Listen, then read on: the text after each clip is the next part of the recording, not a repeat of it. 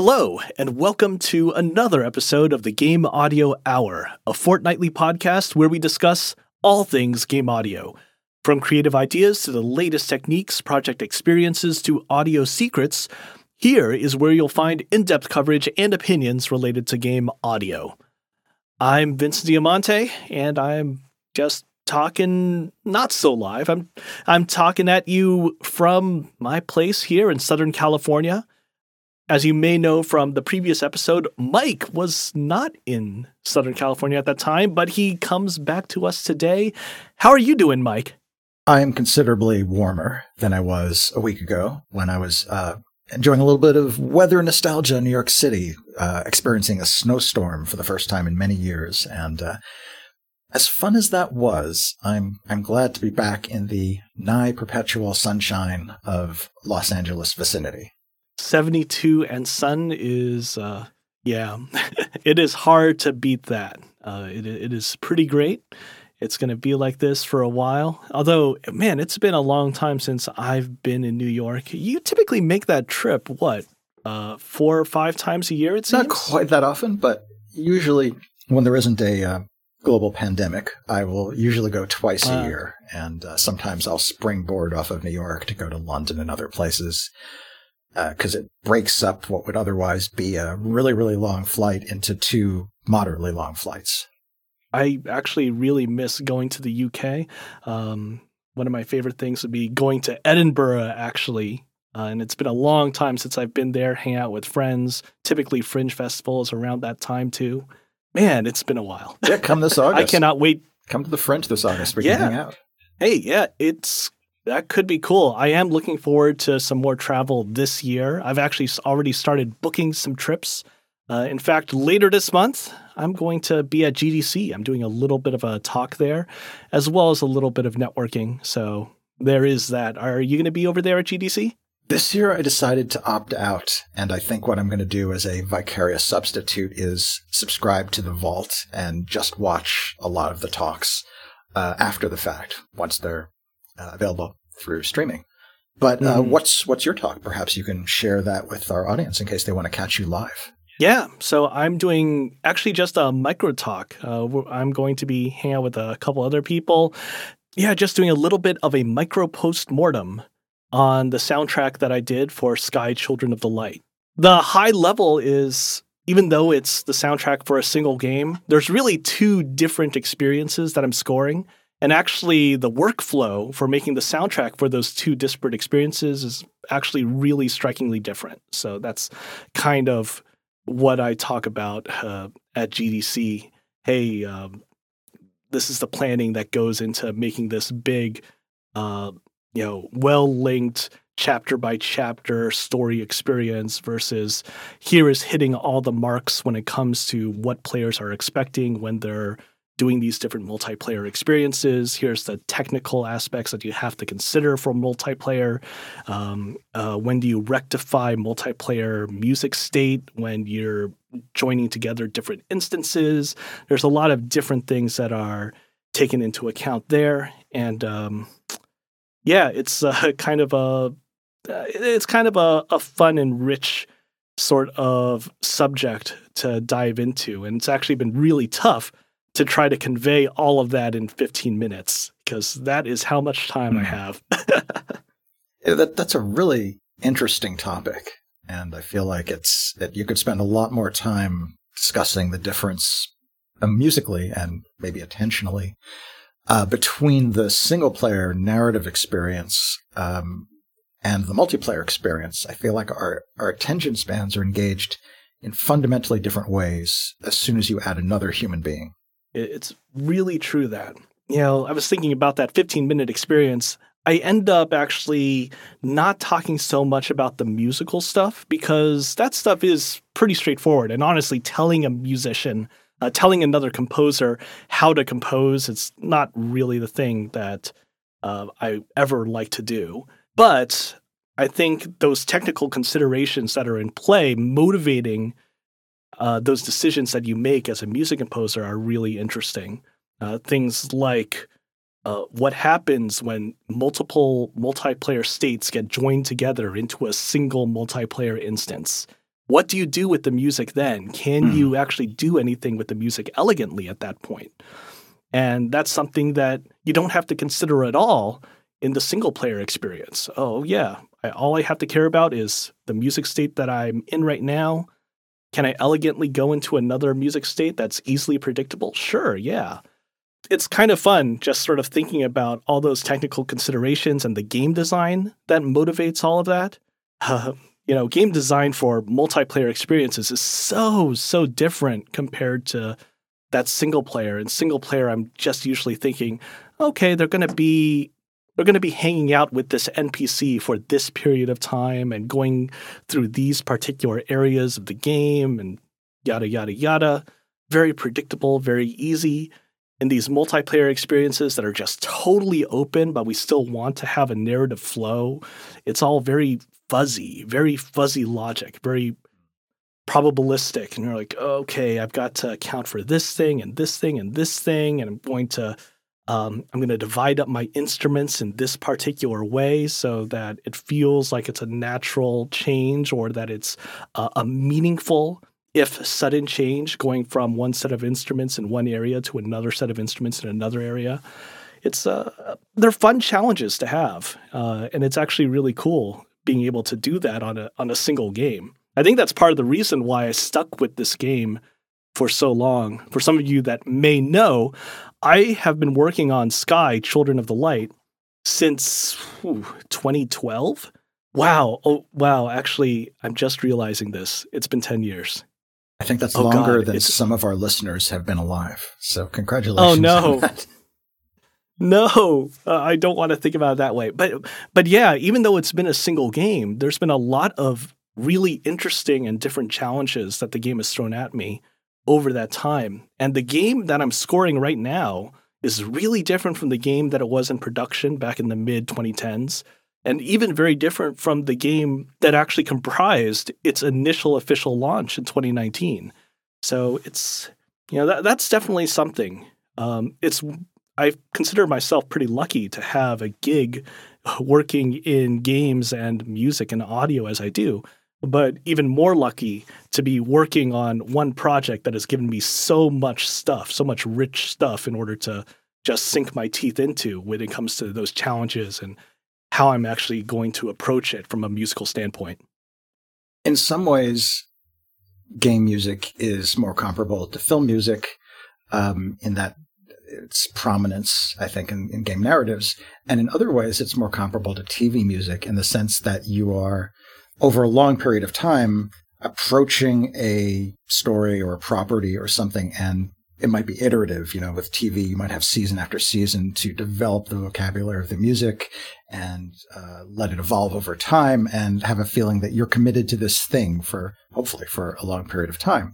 So that element seems to translate to game music, at least when a project is more than a than a quick one shot. I think so too. It definitely feels like that. And when I'm in meetings and talking with some of the people uh, that are working on these different seasons, uh, different episodes and cutscenes, you know, there's definitely a lot of language that feels very familiar to me. Um, yeah, I haven't really worked in that sort of episodic, episodic linear media before. Uh, it actually does feel really familiar to me how to approach the scoring of these various elements, being able to uh, prepare and craft the library that is going to be used in order to make all sorts of options possible. You know, creating this sort of rich, if uncertain, musical tapestry for everything and making it all feel really good. Yeah, it's been really fun. Very cool. We'll look forward to hearing more about it. And uh, I'm certainly going to make sure I catch your talk uh, in retrospect. Retrospect? Is that the right word? Retroactively? Uh, after the fact, post facto, um, when Yeah. it comes to the, the GDC Vault. Oh, yeah. Sounds good. Thank you. There's actually a bunch of things that happened really recently that uh, we didn't get a chance to talk to in previous episodes. Uh, I really wanted to mention this, but uh, you know, both Alex and I, we're both PC people. Apple just talked up their Mac Studio. That thing looks absolutely insane. And I got to admit, I was really, really tempted to just buy one. Um, you saw the news on that, right? How did you feel when you saw that?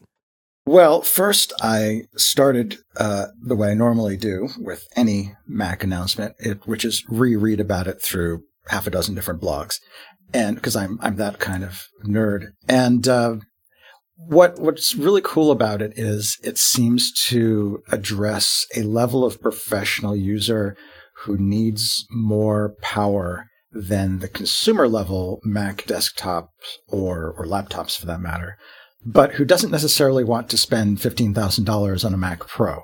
So you've got this thing that's squarely in the middle. It's it's almost comparable to the iPad Air. You know, it's got a lot of I think features from the higher end, but it's clearly above the lower end. And and in a way, it comes at, a time when Apple really needed to show more love to the Mac as a platform. Uh, so, and I think it does very, very well. And uh, I won't say you know, apologizing for the sins of the past, but for compensating for some uh, well noticed voids in their uh, product line. Mm-hmm. It's, it's, um, I mean, the, there's been a long period of time where the Mac felt neglected as a platform. And I think composers really felt this. And I think there was a lot of temptation towards what we regard as the dark side, what you regard as home base, which is the PC world uh, in that you know we had the last Mac Pro prior to the the I think 2019 2020 Mac Pro the the giant Intel based one. The prior Mac Pro was 2013, the infamous trash can, and uh, I am an owner of that device. Yeah. And uh, there there was the iMac Pro along the way, but there wasn't really something that top end professionals could sink their teeth into. So the the Intel Mac Pro made people happy. Um, at least it, it, was the first sign of recommitment to the Mac platform. I think that was really just a stopgap. I think it was just Apple saying we we've got to do something because the M chips are not ready yet. Apple Silicon is not ready. And we're we're kind of seeing what I think the long game was with these super fast uh, chips that are also weirdly uh, low power, uh, low power consuming chips which is two things that we normally don't think of as coexisting. You know, usually think of like a, a powerful chip is going to drain a lot of power, which, which you care about if it's a laptop. And these are both faster and lower power, which is just amazing. So to actually answer your question, uh, yeah, these seem like really powerful uh, pro grade machines, and I think that a lot of audio developers, a lot of composers, ought to get one of these things if you if you want to be on the Mac side of things. There's two flavors. There's one of them has the M1 Max chip, which I think is the same chip in the most recent MacBook Pro. And then there's this mm-hmm. thing called the M1 Ultra, which is brand new and you know even faster and twice as many cores and so on and so forth, and obviously much more expensive.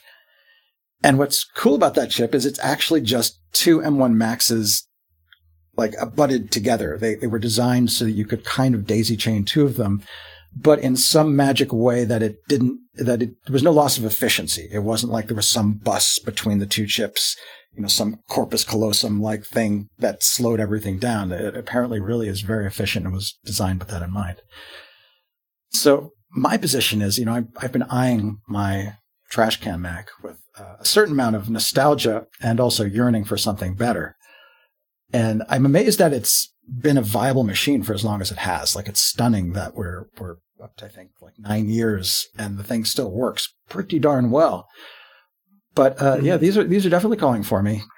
And I think what I'm going to do personally is just try to eke out a few more months of life out of my existing Mac Pro and see what's coming up at the Worldwide Developers Conference. And I suspect that's where we will see the introduction, or at least the announcement, of the new Mac Pro which will probably be like deep thought, you know, one of these machines that can calculate the number of quarks in the universe. Uh, and then I'll say, okay, do I want to spend, you know, who knows, $12,000 or whatever insane price that thing's going to be? Or do I want something that's pretty darn fast for, you know, between two and $5,000? And I think a lot of folks in audio will Ra- will, will grapple with that same choice. Do you want the top end or a solid medium end? It's really an amazing proposition.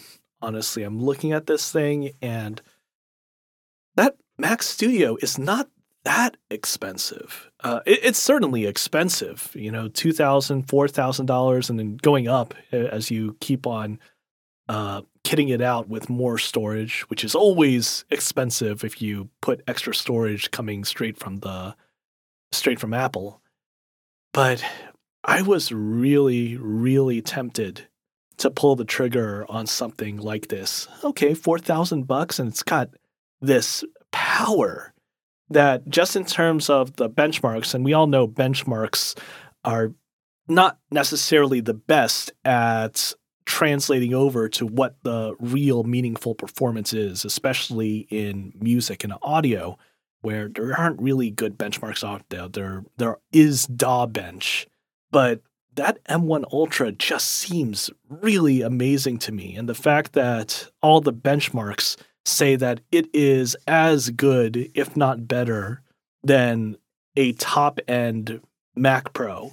And admittedly, it's a Mac Pro from 2019, which means it is a really awesome processor for 2019.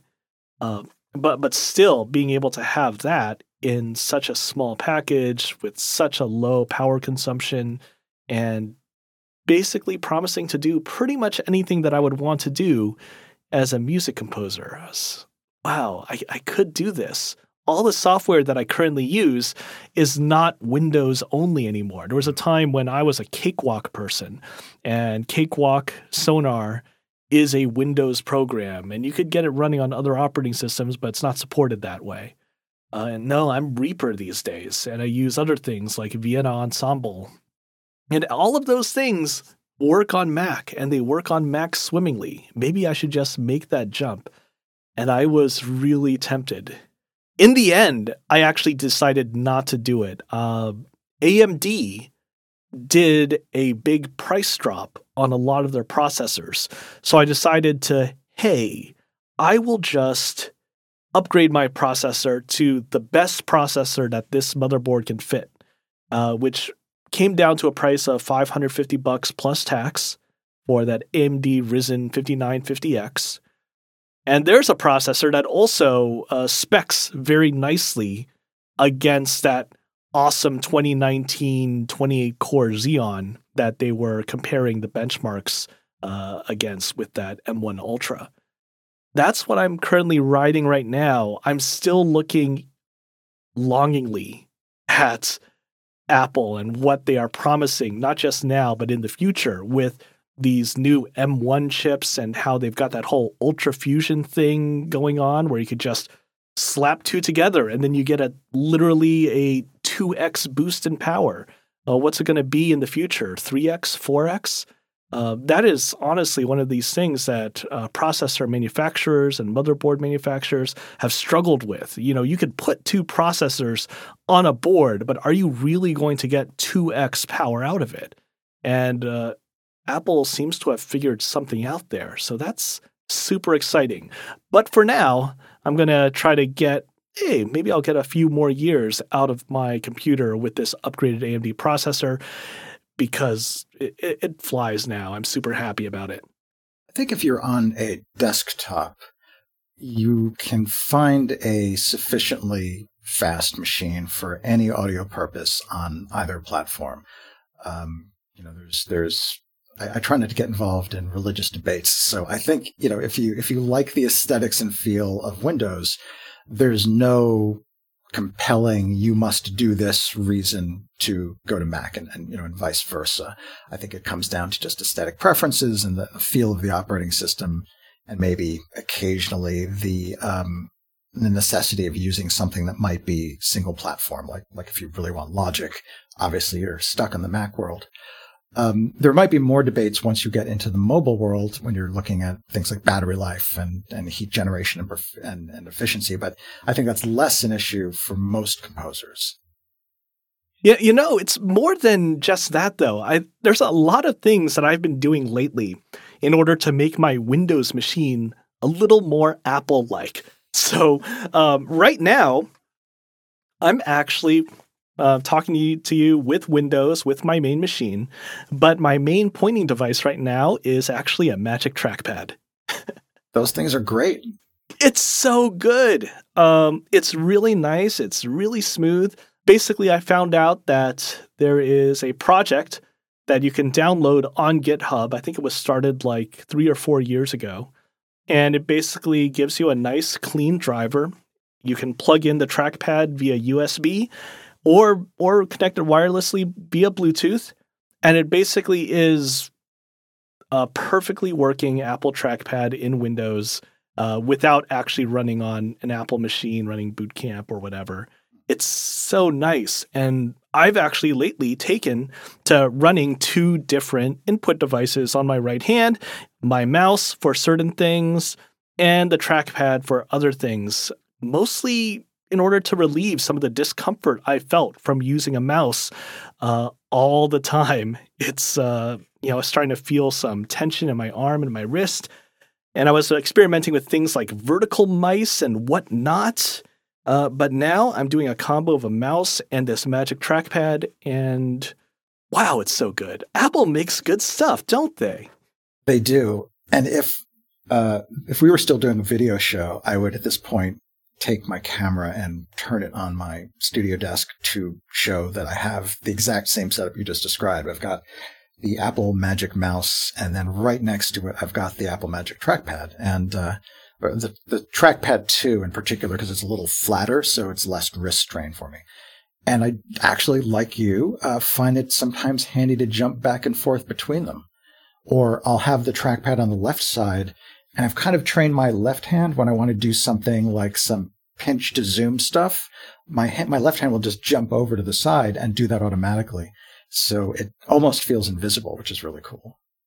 Oh, that's really cool. You know, I I haven't seen this before. Like there aren't a lot of I don't know if there's anyone out there that's really shouting from the hilltops, "Hey, you could use a trackpad and a mouse at the same time." It's actually really cool. Um, but hey, it's cool to see that you're doing it as well. I just recently figured this out this year, and I am a convert. I think having both of these options at hand is really cool. There's just some times in a DAW where having that precision zooming from pinching is just really valuable. Then other times where I'll just go to my mouse, which has a couple of extra programmable buttons and that scroll wheel, and I can do the things I need to there before going back to the trackpad. It's man, it's a, it's a great combo. And I decided to go this route after researching some um, some trackpads that other companies who are not Apple have made for Windows. And the general consensus seems to be it's just not as good. The hardware is just not quite there. So went over to the Apple Store, got myself a trackpad, and here we are. It's it's such a great setup. Apple does sweat the details on hardware. Speaking of Apple, Alex, I know you have plenty of things to say about Apple, right? Hello. Sorry, I'm late. what, what did I What did I miss? Did I Did I miss any action? Oh man, so much stuff. Um, no, we we've just been talking about some some stuff here and there. Uh, but now we've got a party. We do. we have quorum. Yeah, sorry. We can we can pass resolutions now because we have quorum. That's right. Um, sorry, yes, I was a, a little bit uh, occupied with the children this evening, but uh, I'm here now, and so uh, yeah, it's very nice to uh, be here once again with you two fine gentlemen. Uh, what are we talking about? We're talking about Apple. We had just yeah, reviewed, a little bit. yeah, a little bit of the hardware, some of the new hardware, and we were just talking about the virtues of using Apple input devices, perhaps more than one at the same time. So, you know, when we're done here, you can go back and listen to the first part of the episode and kind of catch up.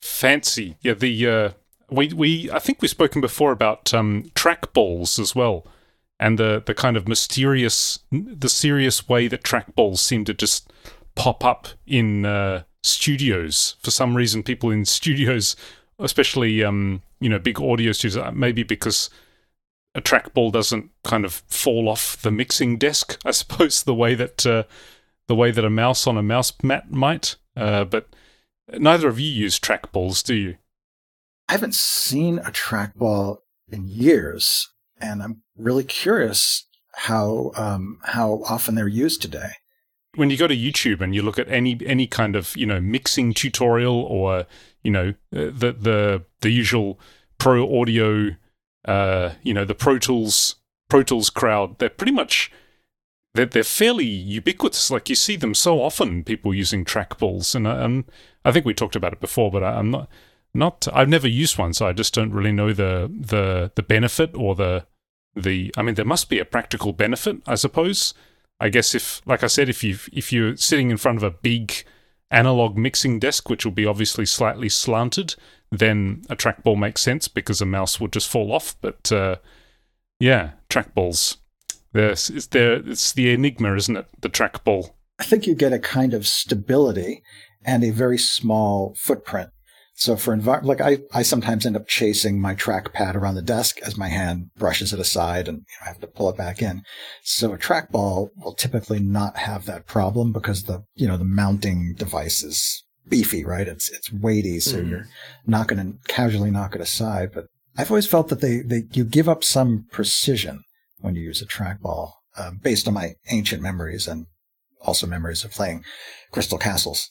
Yeah, I've definitely think about those trackballs a bit, but specifically, some of the trackballs that I've seen that I saw back in the day, uh, by which I mean in the 2000s, where it seemed like not only did most of the studios I go to have trackballs, they also had particularly fancy ones where you could basically disable either the X or the Y of those wow. with a button on the side. That's cool. And so, okay, yeah, I'm using the trackball, but I'm only going on the x-axis, oh, and it's very clever. and it's like really precise. It's it's very cool to do that. Um, mm. As cool as it was, it always seemed to me like uh, a little bit of a curiosity, especially since I didn't have the the seemingly requisite big console that that trackball was inevitably in front of. You know, that, yeah. that just wasn't my setup. I was an in the box guy. So did I necessarily need a trackball in order to navigate all these things across, you know, dozens and dozens of channels from left to right, you know, whatever. Um, yeah, trackballs always seemed cool, but um, I was just telling Mike that I really like my current combo of a mouse and a trackpad and uh, Mike has a similar setup going for him as well. Uh, mm. Have you thought about doing something like that before, Alex, or have you, or maybe you've done something similar using a laptop with its trackpad along with a mouse? No, actually, um, I've always been one or the other. Like um, the Apple um, trackpads on their laptops are, are just bonkers good, and I think anybody who's who's used one will know how how just ridiculous they are. The fact that when there's no power running through your laptop, they're actually just a solid surface. And then you, that's that moment when you realize actually the, the thing physically doesn't move at all when I'm pressing into it, but it feels like it's clicking down because of the, the really clever haptic feedback that yeah. they have. Uh, they're just nuts. And uh, so, yeah, for a while I was using a laptop most of the time, and I'd use that. And then you know nowadays I'm uh, just using a, Logitech mouse connected to my to the PC that I work on, so I just use that. So no, I've never tried mixing the both of them, but uh, yeah, you see some interesting combinations, and people. It's an interesting kind of area, isn't it? Because everybody has different ergonomic needs and ergonomic preferences. Um, some people even like tablets for working with the DAW. Helps with wrists and and you know uh, risk fatigue. Uh, my uh, colleague um, Therese, who's our artist at Moon Mode, she obviously uses a tablet for most of her work, but also she has this fancy mouse, a Logitech one that actually is rotated on the side. So mm. the hand is kind of like you're you're holding uh, your your your palm is uh, how to describe it. It's facing upwards, like you're going to go and ho- uh, give somebody a handshake.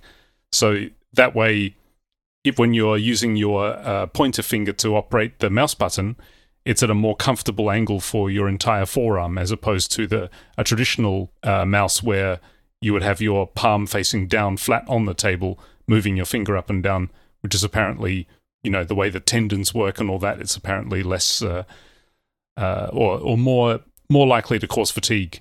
So yeah, it's interesting uh, area of uh, ergonomics for computers, isn't it? Yeah, I actually experimented a little bit with that vertical oriented mouse and mm. it seemed like it was comfortable, but I tried using it for a couple of days and then I put it back in the box. Um, Oh, okay. I've actually tried two different ones, and one was an old one, so I put it back in the box. The other one was a new one, actually the Logitech MX Vertical. Okay. And I- I the went ahead and Trace is. Yeah, I went ahead and returned it just because I was struggling so much with Really? precision with it. It was Ah. definitely comfortable, but I couldn't be precise with it. And I Mm. and I feel like I really need to, especially when I'm dealing with dense projects on screen, a very dense screen just filled with information. Mm. Um, but with that combo of the mouse and the trackpad, I feel like I don't give up any precision anymore. So, cool. and that's what Yeah. I'm doing right now. It's it's pretty great. I've got an Apple trackpad connected directly to my Windows machine. Uh, it's amazing all the cool projects that people do in order to make hardware work a little bit more beyond its initial scope. Mm. Nice. A quasi related topic in input modality for, for music and audio is the question of using notation software, something like Sibelius or Dorico, my beloved. And um, over the years, I've come to a kind of input paradigm, and I find that I cannot break away from it. Like I, I, I'm absolutely tied to it, and it's really weird. And I'm curious if anyone else uses it, or if it's just some freakish thing that I developed on my own. And that is, I start with a note on the staff. I hit whatever key that I have bound to the repeat function. So now I'm copying that note. And then I move the hmm. next note up or down with arrow keys. And then I'll hit repeat on that note and then move the next one up or down by arrow keys. And then I'll have other hotkeys to transform the rhythmic value of that note. So if it happens to be a quarter, I can hit four and it's an eighth note. Um, is this insane? Have either of you ever done anything like that when working with, with notation? You know, I don't think it's that insane.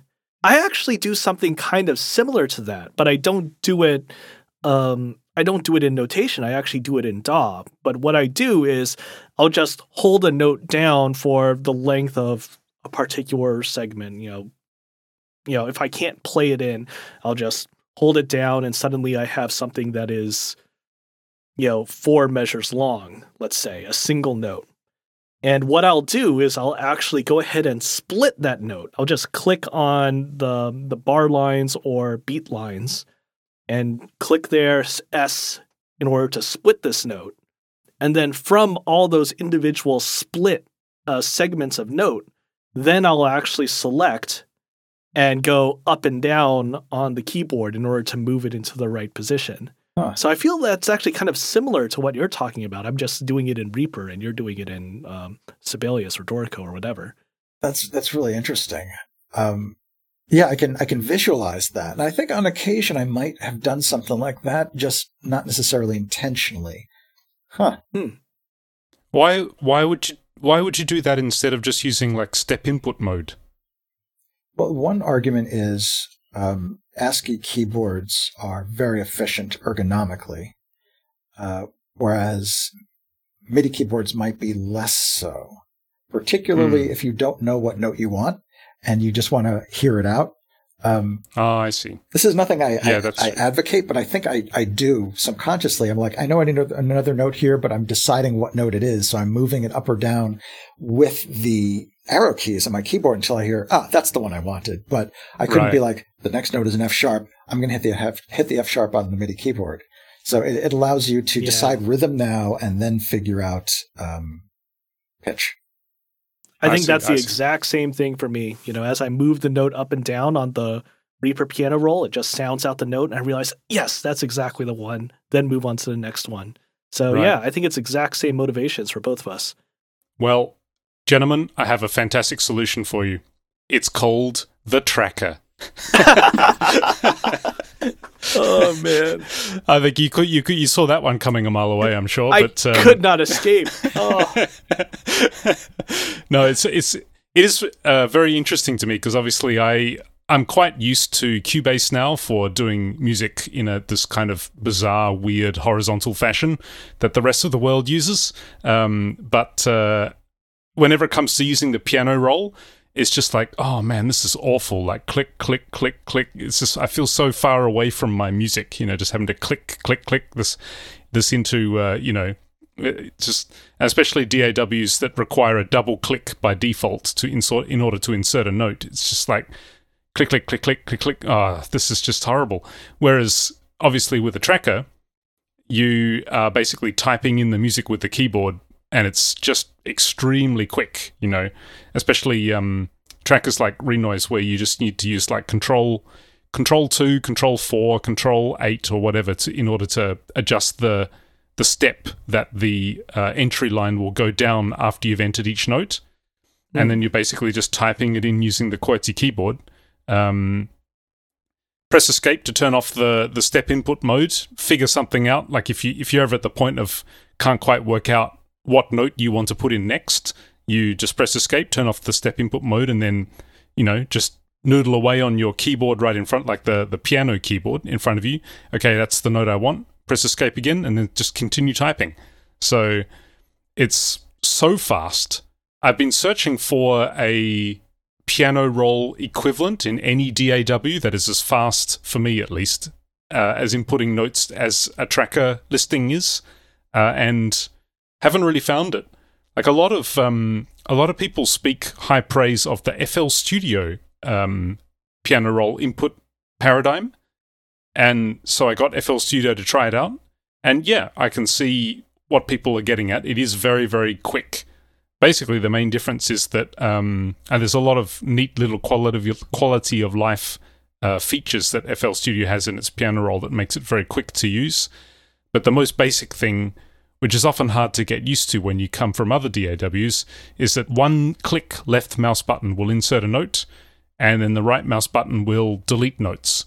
Mm. And you can you can hold down the right mouse button and just sort of like an eraser in Photoshop, you just sort of unpaint notes or um, uh, I can't remember spe- the specifics of it, but uh, yeah, the FL Studio piano roll, once you get used to it, is also very quick compared to, at least compared to Cubase.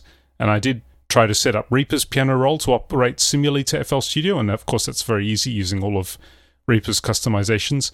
But uh, still, no, it's yeah, so it's it is interesting to hear the way that you both are used to operating on, on piano rolls and on um, in notation software, because I, I would have assumed that, uh, well, I would not have guessed that that's the way that two experienced users such as yourselves would have used piano rolls. I would have thought that it would have been more basically like the developers are expecting you to do it.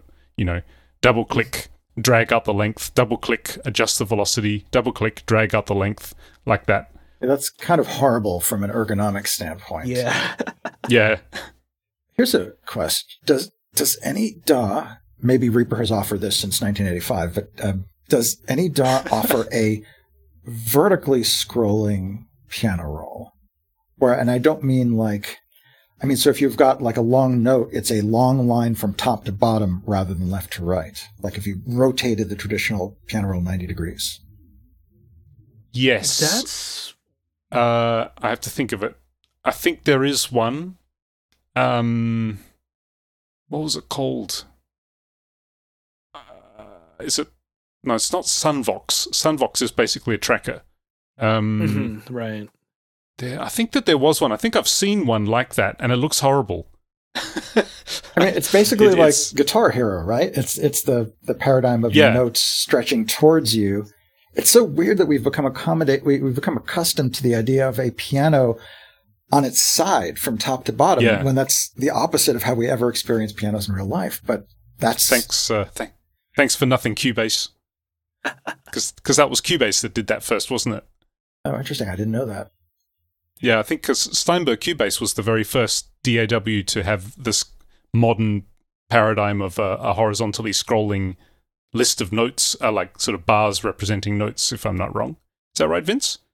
I think so, but uh, yeah, I'd have to check. Honestly, I don't have that off the top of my head. Do you remember in in um, eMagic eMagic Notator on the Atari ST? Uh, how do you edit notes? Like, what does it look? What does the interface look like if you want to actually edit a recording of notes? I jumped on that family of DAWs on um, on the Mac when it was called Logic. Uh, so I okay. never. I mean, I, I was mm-hmm. aware of the Atari ST back in the day, as since all Amiga loyalists regarded it as the hellspawn of the enemy. Uh, but I don't think I ever ever used music software on the ST. Oh, okay. Yeah, I had don't uh, my best friend had an ST and he had um, Cubase, and uh, but on the school computer that uh, the high school that I went to, they had uh, Notator, eMagic Notator, and we, I can remember with my friend always you know laughing at Notator because it looks so obtuse. It looks so it's just like you know there's not much visual about it. At least the original Notator. uh, Except for obviously the notation aspect of it, the that's obviously extremely visual. But the unlike Cubase, which was so much more intuitive with these bars representing note lengths and um, uh, you know uh, vertical placement representing pitch, it just made so much more sense. I, I'm just googling around and trying to find stuff. There's a bunch of broken links to stuff. Um, a lot of people, a lot of people on forums saying, "Why would you do this at all?" and talking about a vertical piano roll. but it, it doesn't seem like a dumb idea, honestly. Um, especially considering so much visualization out there is with the piano oriented the way that we expect it. you look Mm. at the piano, the bass is on the left, the treble is on the right, bam. And there are even people that actually learn how to play piano in that way because there are so many YouTube visualizations that show the piano in that form. All right. It's, it's so funny that. Yeah, I think that the on the Renoise forums, at least, there's been there's a sort of famously ongoing debate from users, at least, who want to have a piano roll functionality in Renoise, and uh, Hmm. thankfully, the developer of Renoise, um, a guy who goes by the handle of taktik, thankfully, taktik has been very, very adamant that like if you want a piano roll, if you want that kind of graphical representation of your notes, you're using the wrong program. there are there are there are so many more other options out there for you that can give you a better piano roll experience and a better visual representation of your notes than a tracker will. So just use them because yeah, this a tracker is not for everybody. It, doesn't have to have visual representation that is you know catering for everybody. It's a specific way of working uh, for specific people essentially. So uh, yeah, there's been a lot of um, users submitting concepts, like concept art of what a vertical scrolling piano roll could look like in Renoise, but it, it just seems a little bit, I don't know, too much like a square peg in a round hole, if you ask me. And there is this unofficial paradigm that the more flexible your DAW is, the uglier it becomes. Yeah. Right? Because the more That's. I know that very well. I mean, the more the more ways there are to approach basic tasks, the more abstract and mechanistic the interface has to be, because you can't really sit down and invest design s- brain cycles because the design could constantly have to change. Like, what's that one? Right. What's that one EQ which is like absurdly customizable from an interface standpoint, and you can just make it look like any EQ in the history of, of mankind, uh, digital, Oh, not not like a hardware one. I played with it. Do you know what I'm talking about? yes. One of you What was recommended it to me too, because I was looking for a particular kind of interface concept. And what I found was, I, I guess I won't impugn its, you know, interface by naming it, but, um, because it was so flexible, no particular configuration looked good visually. Uh, everything was functional, but Was it uh, DMG Audio Audio's Equilibrium? mm, that might Oh, be it. I think that I think that might be it. Yes. Yeah, although Equilibrium's not not that ugly to be fair, and but the the the customizations are you can have it like a sort of knob mode or spectrum analyzer mode or uh, or both or numbers mode or yeah, uh, uh, uh, maybe it's not that one though because that's that's not that you know ugly. It's not hideous. It's not like an eyesore, but it doesn't look as nice as you know, like a lot of the plugins that we're used to that were designed. You know, they they weren't they didn't just have a uh, epiphenomenal interface that was a side effect of the decisions and preferences that the user made. They were a a created, designed interface, and therefore, I mean, like if you think of um, um, FabFilter, you know, those things are gorgeous, and as flexible as they are, and as many different configurations they have, they are following a, a kind of basic design, or, or there's you know two different views, and you can expand the view to show the second. But yeah, I am looking at the DMG audio thing. I mean, we would have considered that beautiful, you know, 15 years ago. Um, to my eye, it's a little clunky. Not Mm. everyone cares. Like that, that may be fine, you know. Um, but Mm. how did I get on this subject? Oh yeah, just so the more flexible something is, the more ways you can go, the more you have to give up specific decisions about the interface. Yeah. Although um, Logic and Cubase, I would have to say, specifically those two, as two of the you know elder statesmen of the DAW scene, as in two of the very very first digital audio workstations ever. So you can't get much more elder statesmen than those two, really. Um, uh, I have to say, like the modern incarnation of both of those, Logic and Cubase, I I think that they've. I'm gonna I'm gonna go out on a limb here and say that I think that the they've done an excellent job in making both of these two ultra legacy DAWs with all of their heavyweight functionality. I, I think both of them look actually quite attractive and they're quite pleasing to work with. I mean, Logic obviously has the responsibility to uphold the whole Apple design aesthetic and the Apple uh, sort of branding aesthetic. So they've, I've I guess, um, uh, Logic also has the, you know, the the um, the knowledge base and and the the UX and the UI uh, power of the Apple design department behind it. Um, but Steinberg Cubase as well. You know, the modern versions of Cubase, uh, the recent uh, Cubase 12 that came out. I mean, it hasn't the, the appearance of it hasn't changed that much recently, but I find them quite attractive. Actually, I think that they're quite nice to look at over long sessions, and um, everything is laid out neatly, and it's quite easy to find things. You compare that, say, for example, obviously Reaper is the elephant in the room here, but uh, another another example is um, uh, Studio One.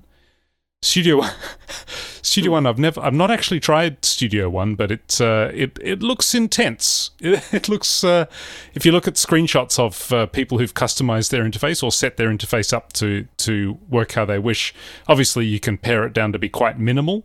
But uh, some of the more or some of the less minimal layouts that people set up with Studio One, yeah, it looks it looks pretty pretty thick. I'd have to say. Yeah, I'm looking at the interface now, and um, does look quite uh, uh, quite detail intensive to come up Yeah. with a euphemism.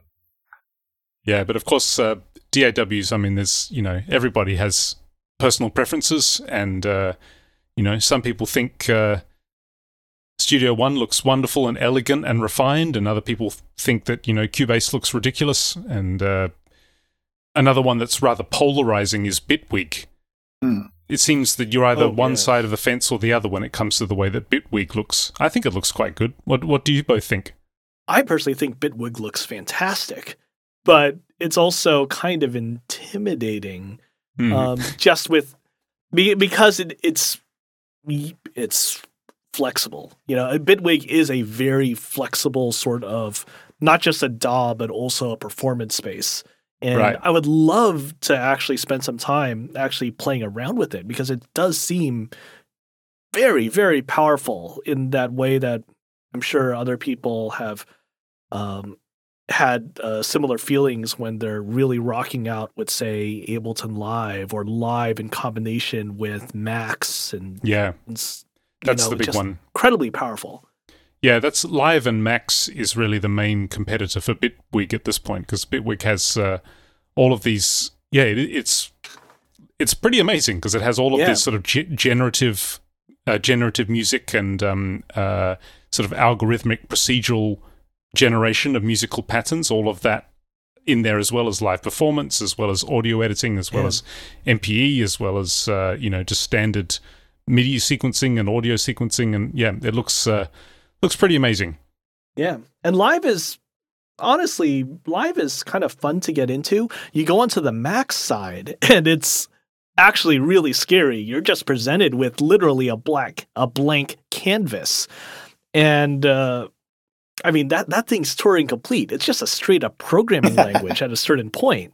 Mm. So that is actually really scary when you're just confronted with a whole lot of nothing and you're not sure what to get into, which is Mm. a lot different than most DAWs. You know, you go into live first, you go into Bitwig first, and there's some semblance of what you're going to be thinking about as you're creating a track. Oh, I do want to think about tracks or instruments or plugins or whatnot.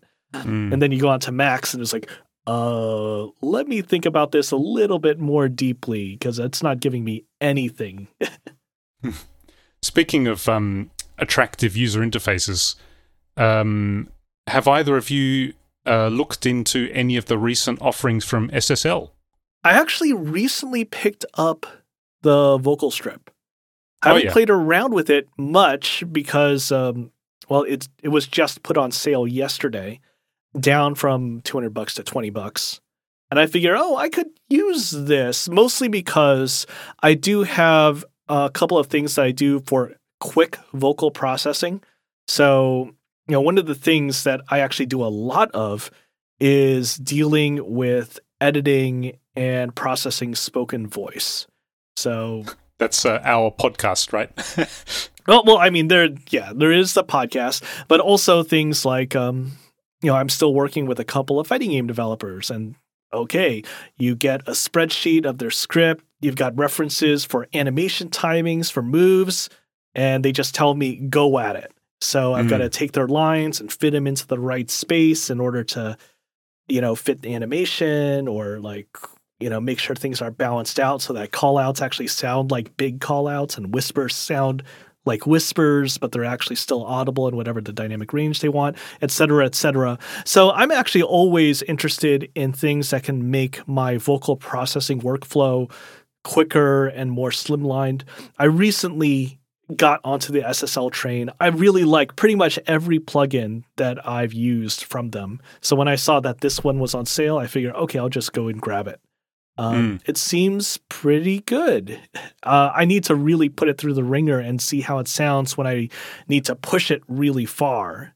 Uh, you know, Hmm. just how effective is that de-esser? Just how good is that compander and the look ahead and, and all that? So I haven't pushed it really far, but so far it seems like it's a really good plugin. It, it hasn't done anything to sully the reputation of SSL software in my head and my experience with their channel strip and and bus compressor and all that. Yeah, actually, the, I saw that that was on sale for nineteen dollars. Uh, I think it's going to be on sale for, I think the next week, or was it was it much shorter than that? But I guess it depends when our episode is going out. It may not be on sale by the time that our listeners hear this. Um, but the it um, looks like a St. Patrick's Day sale, so it might Oh, okay. be pretty quick. Okay. Yeah, I was, I was looking at that, uh, pondering whether or not to pick it up because I don't really work with voice very often, hardly at all, actually. And so when I have the chance to do so, obviously I don't have the experience working with all the different, you know, options and, and plugins and the excessive amount of choices that I have when it comes to, you know, compressing something or equalizing something or de-essing something. And so having a sort of a, a single place that I could go to, right? Okay, here's a vocal strip. Here's all that I need. Uh, seems like a good workflow choice if I don't have that, you know, experience with dealing with voice with any of the other options that I have. So yeah, I might uh, have a look at as well. But how about you, Mike? Have you uh, do you have any SSL plugins that you use at all? Yeah, I was infected by Vince's enthusiasm, uh, as well as some of the sales that were happening recently. Uh, so I, I got a few uh, for a song, and then one or two I I bought a bundle that was technically not incredibly price slash, but still represented a, a decent savings. The one I found really, really um, valuable as an addition to my arsenal is the bus compressor. Hmm. And I was just comparing that to other compressors I've used for, you know, Mixbus. And there was just something about it that I I have to fall back on hand wavy subjective terms, but it just had this beautiful gluing effect that I achieved, achieved, like I was doing anything but turning knobs, that I was able to get, you know, effortlessly. I just turned this little thing and all of a sudden it felt, again, hand wavy, subjective, artsy fartsy, but it felt like the mix was being very elegantly compressed in this smaller tunnel than it had been. And I was comparing it to some of my older mixes done with, you know, perfectly respectable compressors. And it just sounded a little better and a little silky smooth. Um, I love it. And it may become my new go-to for mixed bus compression. Uh, it's also gorgeous and, um, Hmm. to me, the SSL plugins are the perfect combination of a little bit of skeuomorphism because you've got the you know pretend dials and stuff with a basically modern look that is extremely clear and clean. Uh, so you can you can see where functionality is, and if you look at their channel strip, which is the other thing I got, um, the placement of the EQ knobs. First of all, it's it's primarily um, vertical, so it kind of looks like a channel strip, but just the placement of the EQ knobs is so clear, so you can just visually know what's going on with your EQ just by glancing at it, which which is not true with a lot of channel strips. Mm. Uh, verdict's still out on whether or not I'm going to use the channel strip. Um, I, I, seem to like the EQ on it a lot, but I'm still experimenting. But the bus compressor is amazing. Cool. I, I want to echo that too. You know, you basically said it. I guess I've had the luxury of being able to compare it to a couple of, you know, analog compressor and limiter over here. It's it's really really good. It, so yeah, that bus compressor really does work a treat. So actually, I um I picked up um, SSL XEQ2, and um, this was one that I was not expecting to be so impressed at. To be honest, uh, I picked it up. If you see a picture, okay, it's fair enough. It's a graphic. It's a um, you know standard modern era spectrum analyzer EQ, basically. So it's directly competing with the likes of you know the ubiquitous Pro Q from FabFilter, as well as many others uh, in that space. And um, uh, at one of their previous sales, I demoed a bunch of stuff and uh, thought, okay, I'm going to grab one of these. And I remember XEQ2 was was going on pretty pretty cheap, and um, uh, so I I demoed it, and it's pretty. Like, firstly, as you said, Mike, the the user interface, a lot of the choices with the user interfaces are just very very smart. And at this point, when it comes to these kinds of digital EQs, I mean, let's face it, at this point, it's all about workflow, isn't it?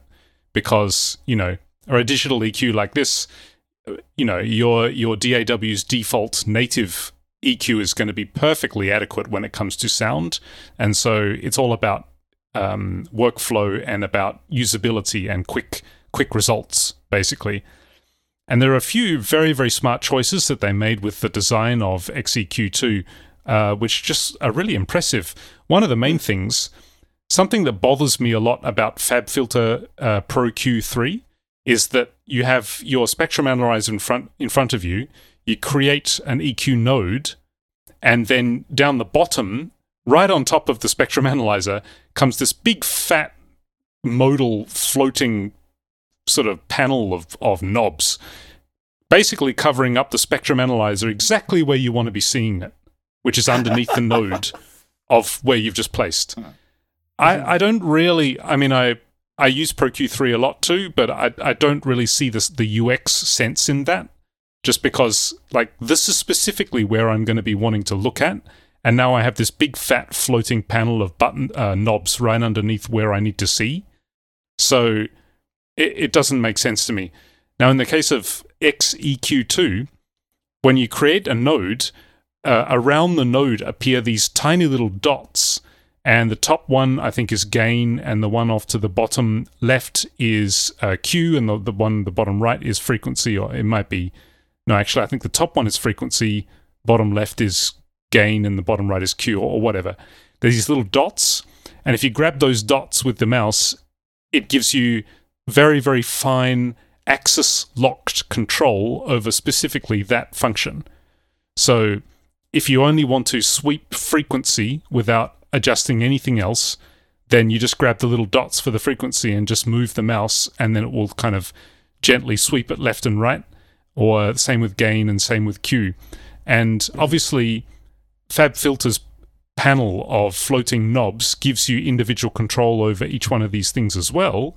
However, just the kind of small um, aspects of time saving in being able to double click and then just immediately move your mouse just a little bit up and grab and then start scrolling that way rather than having to go all the way down the bottom of your interface, all 100 pixels or whatever it is, and grab grab a knob uh, that's just very inconveniently sitting right on top of the spectrum analyzer where you actually wanting to be looking. It doesn't really it makes it the XEQ2 is, is just far nicer to use. on top of that, again, like Mike said, this is the the bit where it's you know you get very hand wavy and it, it becomes a little bit subject. Well, it becomes extremely subjective, but the XE XEQ2 just sounds great, and I have no explanation why. Like I did some direct comparisons, trying to, I you know, just do a bang in a shelf and a cut, and then use ProQ to try and get exactly the same curve. You can do it with some work, but for some reason, if I if I try to use them the same way as fast as I'm using either of them, so you know, pull up XEQ2, quick shelf, yeah, quick high pass, quick mid cut, done. Sounds great. Try and do that in any other um, EQ plugin that I've got, and it, it's much slower to get a sound that sounds really nice. Um, I checked out the plugin Doctor to see actually what uh, XEQ2 is actually doing, and you know, other than um, uh, high high bell shaped filled high bell shaped uh, EQ curves that don't cramp as you approach Nyquist. Other than that, there doesn't seem to be anything else terribly magical going on. Um, it has a, a, parallel mode, which is really nice for parallel EQ.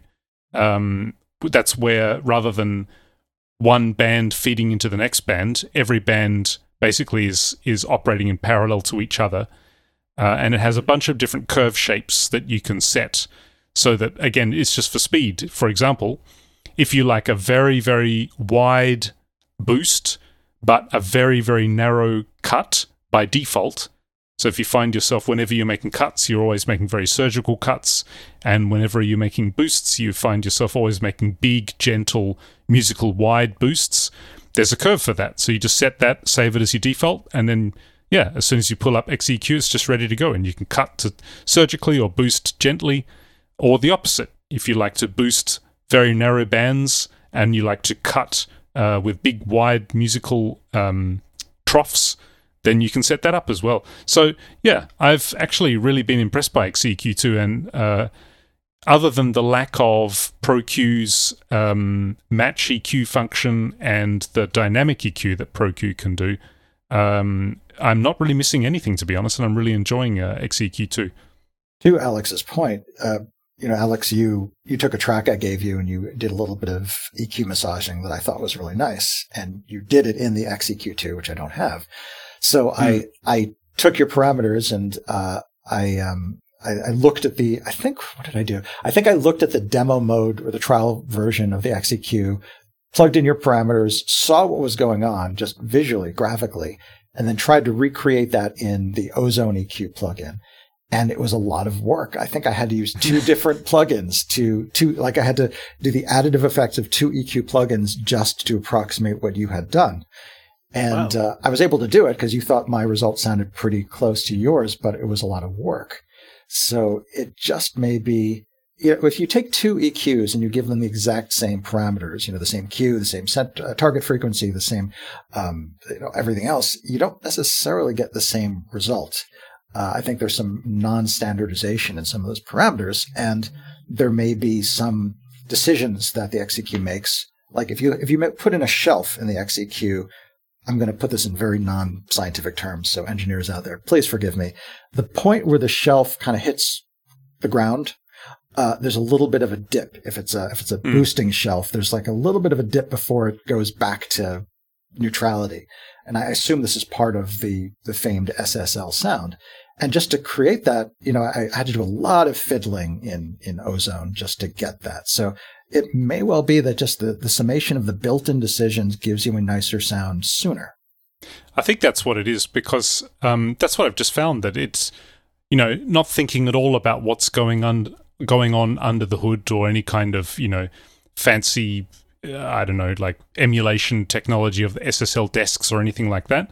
The simple reality for me has been that you know, slap on the XEQ2 and there we go. It's do some clicking around. Oh, that sounds perfect. That sounds exactly like what I want it to sound like. And I seem to arrive at that point far faster with XEQ2 than uh, any of the other options that I regularly use, like ProQ3 and uh, BX Digital. So, yeah, uh, very happy with that purchase. So I, I probably will get the uh, vocal strip Uh, those are the XEQ2 currently is the only SSL plugin that I have, but uh, so far so good. Kind of uh, tangential to this, but um, you know, something that I always see brought up is with SSL, I have to add the products to my iLok account. And it does surprise me a little bit these days that there are people out there that have a hard line that they do not cross. If a product uses iLok as its means of DRM, they will not consider that product whatsoever. And I was kind of wondering if I just happen to be surrounded by quite a few of those specific people, or if uh, maybe you have also come across that in your travails on the internet or elsewhere. iLok makes me bristle a little bit. Um, I think their their e-license manager software is almost a, a, crime against humanity, just in terms of the experience of using it. But mm. these days, it allows you to either store the license on the dongle. I cannot believe I we're talking about dongles in this decade, uh, or do a sort of virtualization of the license on your computer. The the cost of which is that you can't easily transport it to another machine. And I find if you go with the computer option, it's minimal, minimally obnoxious. So I'm, I'm not well, thrilled, but I, I, put up with it. Well, actually, Mike, I have a horror story to tell you about that. Um, so actually, Vince, I was one of those guys before one of those uh, people Uh-oh. who said, "Okay, what's this? iLok. Okay, forget it. Not not buying this one. not going to go anywhere near iLok. Thank you very much." Um, then I believe it was so I started to get into stuff by UVI, and UVI uses um, the iLok e licenser, and then uh, another manufacturer, um, PSP, which I've used for a long time for for various um, uh, different effects. PSP decided to do all their things on on iLok, so I was kind of forced into it just because of manufacturers that I absolutely had to uh, had the have the products for. And uh, yeah, like Mike, I also had. I don't actually own a dongle. I have the all of the things that I use are on the iLok's e-licenser.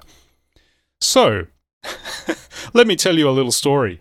So oh, I had everything man. on on the the e-licenser on a MacBook Pro uh, when the MacBook Pro's motherboard fried itself. and yeah, you uh, you know where that's going because the way that the e-licenser works is it's somewhere on the I don't know. I have no idea actually the technical details of how it works, but somehow it ties itself to the hardware signature of your computer, which means you activate something on a computer, you use it on that computer, and then let's say you're going to uh, you know, upgrade to a different machine, you need to de- go through and deactivate things so that you can get that license back to activate again somewhere else, right? Uh, well, when your motherboard fries itself, there's actually no way left to deactivate the things that were registered onto that computer. The only way to do it is to go and contact every individual developer of every product that you owned and say, hey, you know, my computer fried itself. Can you please um, uh, like, revoke one of my licenses. Right. So yeah, so that because you will contact iLok, iLok shrugs their shoulders and say, "Sorry, that's out of our control. You have to contact the developers." So if you own, you know, a bunch of products from a bunch of different companies, and they're all stored on your e-licenser, and something happens to your computer and you can't deactivate them, most companies will give you, you know, like three activations or something like that. But obviously, uh, you know, you don't want to have one of those activations permanently tied to a computer that you could you will never be using before because it's fried itself. So yeah, there was like a, a few days where basically I was just there emailing uh, all these developers to say, hey, can you please rest- restore a license for me because my computer broke down. So nice one, iLok. Great. Talk about user experience. yeah, uh, I'm glad that companies are um, moving away from the iLok and even if it means their own proprietary system and even if it means that your computer has to have an internet connection at least once a month or you know whatever system they use i think it's it's preferable to these kind of uh, irrevocable hardware bonded software licenses well well you know it's funny you say that because um, one of these companies which uh, the products of whom i really rely on quite a bit Vienna they just announced, hey, we're moving to iLok. Uh, so get ready. And they just have this big announcement. They actually have like a concurrent sale going on. Hey, iLok, yeah. it, it's so Weird. it, it is a little funny that. Um, I mean, I do got to admit, I haven't had a huge issue with iLok, although I've had some similar things going on. Um, like I, there's actually some UVI stuff and some older Sonivox stuff that is Mm. tied to some computers that are long since dead. Uh, but thankfully, I have another activation that I could rely on, um, or that I am currently relying on now, and I actually did put it on a hardware dongle now. But um, yeah, it's it is kind of funny. Uh, Vienna, uh, they long used the Syncrosoft e-licenser, uh, Hmm. which was similar to what Steinberg used for years.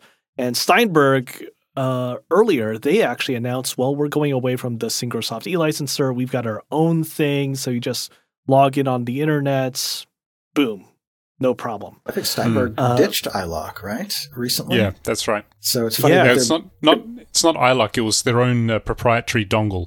got it. Yeah, that was Syncrosoft. Yeah. Got it. okay, Got it. right. Oh, I have one of those. So- That's right. So it's just kind of funny that you know Vienna, yeah, they also are ditching Syncrosoft, but they're not doing their own thing.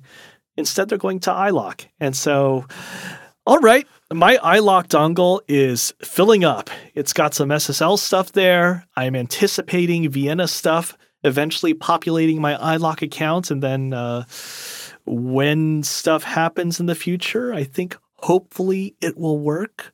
I'm actually a little scared about that because they Hmm. already talked about how certain software, if you run it in plugin mode rather than standalone mode, here I'm talking about Vienna Mirror, which is what they use for spatialization. If you run it in plugin mode, they don't have a forecast for when that will actually go to iLok. Instead, you're going to be using the old Syncrosoft e-licenser. And like, Hmm. okay, all right, sure. I, I mean. I, I mean, it is one of those programs though where it, uh, I rely on that day in day out, and there is no easy replacement for it. So I'm going to I'm going to follow them on this journey wherever it takes them. Well, I hope that works out because, uh, yeah, yeah, that sounds messy. Sounds a little bit, uh, a little bit backward, to be honest, in, in terms of just the the zeitgeist at the moment of licensing technology. yeah. Well, that is okay. Um, hey, you know what? We're already getting in uh, well past an hour now. So how about we do some conspicuous consumption? Alex, have you been playing anything cool lately? Seen anything cool? Uh, well, as usual, I've been listening to um, different kinds of music and uh, following on last week from my uh, recommendation of Scritti Politti, this uh, amazing, uh, amazing um, hidden gem in uh, in mid '80s pop music in terms of programming. Uh, I've been recently listening to a 1985 album from Go West called Go West. I remember that. Uh, Hmm. similarly a similar kind of thing to Scritti Politti again as well. It's uh, basically just yeah, it's a, it's basically an advertisement for the DX7, but Ha. Just just really really really good music. Like the the programming, the vocals, the rhythms, the the mixing is just amazing, incredible. So yeah, Go West self-titled album 1985, fantastic. what was that? about, they had a hit. you, Mike? Wait, they had a hit off of that album, right? What was that? Yeah, they had it's called We Close Our Eyes. I feel like Uh, another they also one. had "Don't Look Down" and another one called "Call Me." I think those were the three most famous songs from that album. One of those I, I must be familiar with because I remember the band's name from the, the MTV era. Yeah. So, how about you, Mike? What have you been into? Well, I was in New York City for a week, so I took advantage of the proximity of Broadway and saw Hadestown.